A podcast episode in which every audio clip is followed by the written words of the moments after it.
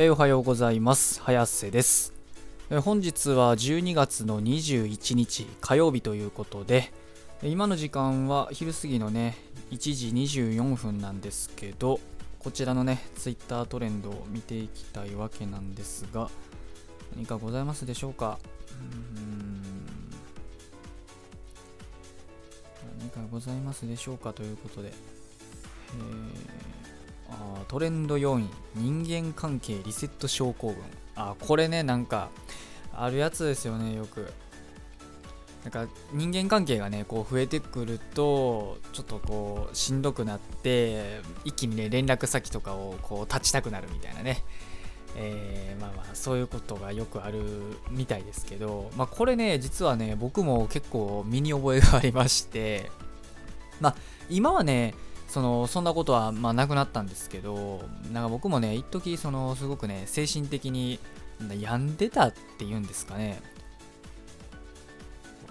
まあ病んでたというかまあ病んでましたね。若干うつ気味やったんかなっていうね。まあ時代が何年間数年ぐらいずっとあって。でまあその時はねやっぱりねその周りの人間んか別にあれですよ、周りの人が僕に何かしてたとかいうわけじゃないんですけど、まあ、ただね、僕自身もね、なんかもう周りの人間の連絡が来るんですらね、なんかこう、億劫になってしまって、連絡先、連絡先をなんか消したりとか、うん、なんかね、あのー、連絡を返さなかったりとかね、もうなんかそういうことをね、まあ、確かにや、似たようなことはね、やってたんかなって気はしますよね。まあ、ただね、今もだいぶね、その生活もね、その穏やかに安定してきて、で、まあ、ね、いろんなそのややこしいことも少なくなってきたんで、今はだいぶね、精神的に安定したっていうこともあって、まあ、そういったね、なんかリセットするようなことは、まあそういったことはなくなりましたよね。むしろなんか、久々にね、こう連絡来た友達なんかとはこう積極的に話して会ったりとか喋ったりとかね、えー、したいなって逆に思うぐらいになってきたんで、まあまあ、だからね、こういうのって多分ね、やっちゃう人、まあ、人間リセ関係リセット症候群ってね、これ、どうなんですかね。僕的には僕の経験から言わせてもらうとそれをやっちゃう人ってある意味ねその精神状態が安定してない人なのかなってすごくね思ったりとかしますよね。まあ、わかんないですよ。本当にあの、そういう病気がマジであるんかもしれないですし、その、なんて言いますか、別に私生活ね、特に問題なくても、そういう人間関係リセットしたくなるっていう人も、もしかしたら含まれてるかもしれないんで、ちょっとね、なんとも言えないんですけど、ただ僕の経験からしてみると、多分ね、そういう人っておそらく何かしらね、その、自分の精神が安定してないっていう確率がね、多分高いと思うんですけどね、うん。そうあの周りの人とのね関わりにストレスや恐怖を感じて、まあ、連絡先変更したりとか音信不通になるっていう人がねまあいると思うんでだからそういう人って結局そのストレスや恐怖を許容できる状態にないないと思うんですよ。だからそのねちょっと周りの人の関係が増えたりとかするだけでストレスとか恐怖が自分のその何て言いますかえー許容量を超えてしまうすぐ超えちゃうからなんかリセットしちゃうみたいなことになるんでだからその人間関係以外のそのストレスとかその不安っていうのを消せるようになれればまあ多分ねリセットするようなこともね少なくなるんじゃないかなとは思うんですよね。うん。まあでもねまあ何ですかね、まあ、リセット症候群ね、だからそういう人、あともう一つ僕、個人的にこういうの理由があると思ってて、その、まあ、周りがね、本当にね、信頼できる人、信頼できる人とかだったらね、なんか、簡単に消したりはな、しないと思うんですよ。その、信頼し合ってる人とかだったらね、本気で、心の底から。でも、ただ、なんか、人間関係リセットしちゃうような人って多分ね、その、薄く広い関係が多かったりってパターンもあったりするとは思うんですよ、多分。本当にね、その深くしっかりした関係を作ってたら、そんなね、連絡すぐ途切れさせるみたいなことはならないですし、というかまあそもそもね、そういうリセットしちゃう人がリセットするというね、行為そのものがね、まあそもそも、その、深い関係を作るってことができなくなっちゃうんで、だからそういう人って悪循環になってる可能性があるんですよね。リセットしちゃうがゆえに深い関係ができないと。で、となると、やっぱ浅い人間関係を繰り返しし続けるから、なんか何と言いますか自分もなんか疑心暗鬼になったり不安になったりとかなんか数はおるけどこの人ら本当に私のことをなんか私や俺のことをどう思ってるんやろうとかいうのをやっぱ思っちゃうと思うんでだから広く浅い関係って僕はねあんまりよろしくないんかなってやっぱ思っちゃいますよね。まあ別にね広く関係作ること自体はいいんですけどただねやっぱ広い関係を作りつつもその1人2人かなまあほんまに数え片手で数える程度でいいんですけどその信頼できる人っていうのは絶対いた方がいいと思うんでだそういう人を作るためにはやっぱりねそのリセットしちゃうっていうことはねやっぱやらない方がいいのかなって思いますよね。まあでもこういうのにねこのパターンにはまってる人ってだから今も言ったように悪循環にやっぱ陥ってるかなっていう気はするんでもうどうしてもねもう浅く広い関係しか作り続けられないっていうねうん状態になっちゃってるんかなってもう一回そのループに入るとやっぱりねそこから深い関係を作りに行くっていうのはねうん、多分すごく難しくなるんかなって気はしますよね。だ僕もあのツイッターとかやってて結構周りのねちょちょっと仲良かった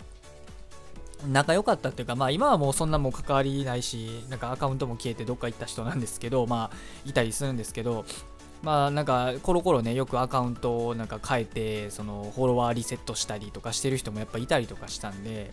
まあ、LINE とかはまだしも、特に今ね、そういう SNS、他の SNS ね、その連絡手段以外としての SNS、まあ、あの Twitter とか、そのインスタグラムとか、まあ、そういうね、広い、広くね、なんかこう、つながっちゃうっていう、そういう仕組みに、ね、なっちゃななってるも、その、まあ、こういった人を生み出すね、原因の一つになってるんかなっていう気はしますよね。うん、で連絡先だけに限らずね、そういうフォロワーとかもついリセットしちゃうみたいなね、ことはあると思うんで、うん、だからまあ広く浅い関係ね、まあ悪くはないんですけど、そのまあ広く浅いだけだと、こういう悪循環に陥るんかなって気はしますよね、やっぱり。うん。うん、まあ難しいですよね。そうですよね。人間関係リセット症候群にやらない方がいい。再構築は大変理解できないという人は超絶健全な精神の持ち主だからその精神状態を入れることに感謝すそのまま健康に生きてくれなっていうね。そういうツイートもあるんですけどまあその通りそうなんですよ。僕が多分最初言ってた通りやっぱりね精神状態がね安定してる人はそういう風にならないんでやっぱどうしてもねうん、だまずはやっぱり精神の安定を作り出すことからやっていかないといけないのかなって気はしますよね。どうしても、その、どうしてもね、このリセットすることを直したいのであればね、まあ別にまあ直したいと思ってないんやったら、まあ別に直さんでもええと思うんですけどね。もう本人がぶっちゃけその、なんかリセットすることに、なんやろ、罪悪感とか嫌悪感がないのであれば、まあ別にそのままでも、うん、いいと思うんですけど、まあどうなんですかね、まあ、僕はあんまりそれはね良くないなと思ってまあもうやめたんですけどやっぱりねもう精神がね安定してないとねやっぱりうんもうええわっていう風になっちゃうんですよね。その人間関係がね、まあ、だからね、まあ、それが嫌やと少しでも思う人がいるのであればまああれですね。まあうんなんだろう。あ自分のまず私生活身の回りの身近なところから見直してみるっていうのはねありなのかなって思いますよね。まあ、皆さんは果たして、えー、このリセット症候群に関してはどう思いますでしょうか、えー、感想をお聞かせください。で、あとは何かないかな？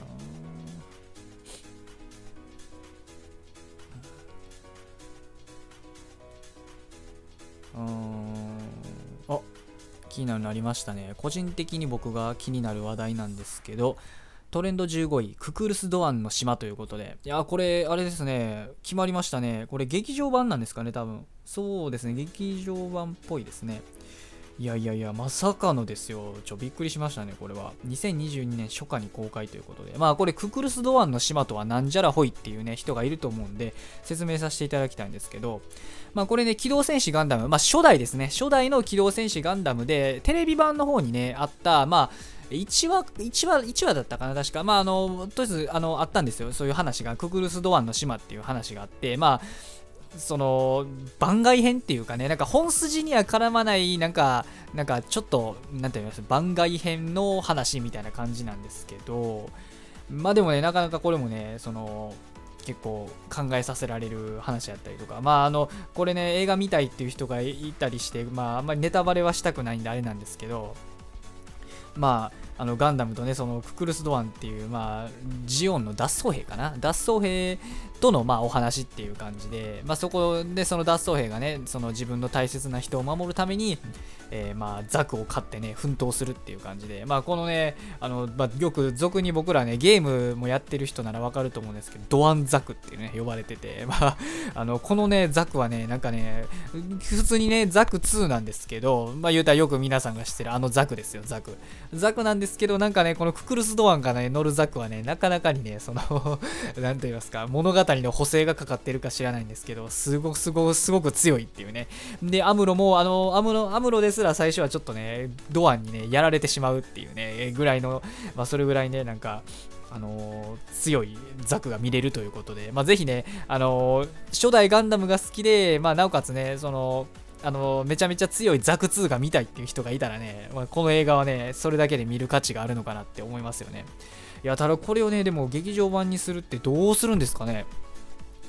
めっちゃ濃密にやるんですかねへしかもこれまたアニメーションディレクター、これキャラクターディレクジオリジンね。まあ初代ね、ちょっと前にやってたあれも前、だいぶ前か、だいぶ前にやってたジオリジンのね、を手掛けた、まあ、人が監督を務めるということで、まあ、誠意制作中ということで。でもなんかいいですよね。まあ、ドアンが見れるっていうのも当然いいんですけど、単純にその初代ガンダムのね、ある意味新作映像が見れるっていうのも、これはこれでね、楽しみですよね。まあ、今風のね、言うたら初代ガンダムがまた見れるということで、どういうあれになるんですかね。絵柄とか、まあなんか CG っぽい感じなんですかね。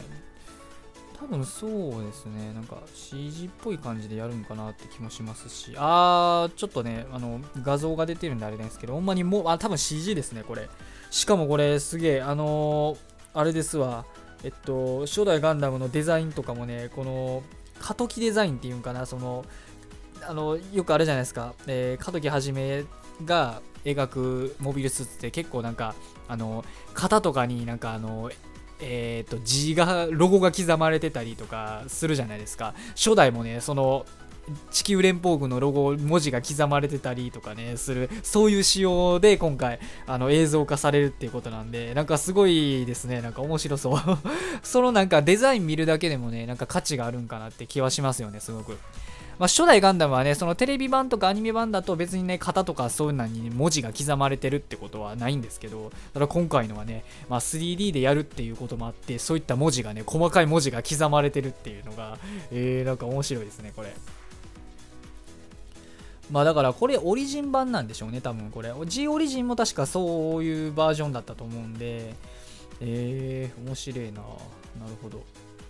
これはちょっと見る価値あるかもしれないですね。まあ、ぜひともね、これあのゲームでドアンザクを知ったっていう人もね、まあ、もしそのドアンザクが好きで使ってるとか人がいましたらね、ぜひ見てみてはいいのではないでしょうか。僕もちょっとこれは見たいですね。僕もね、その初代ガンダムは劇場版を見て、劇場版を見てるのは見てたんですけど、ただそのテレビアニメ版は見れ見てないんですよ、その初代は。あの、劇場版の方が作りめっちゃいいんで、っていうのもあって、まあ見てなかったんですけど、だからドアン、ドアン、ククルスドアンのね、その話っていうのは、実は全部フルでしっかり見たことはね、あんまなくて、まあ、なかなかね、あの、作画がすごいね、ハッスルっていうのは画像で見てたんですけど、その面白い作画が、が結構あるっていうのが、まあ、初代ガンダムはね、テレビ版の方は特にそうなんですけど、結構作画がね、が、あの、形がすごいシーンとかがあったりとかして、まあそれはそれでね、見応えあったんかなって気もするんですけど、まあ今回は多分ね、ちゃんとあの、作画が多分 3D なんで安定した、えー、このククルス・ドアンのね、話が見れるんかなということで、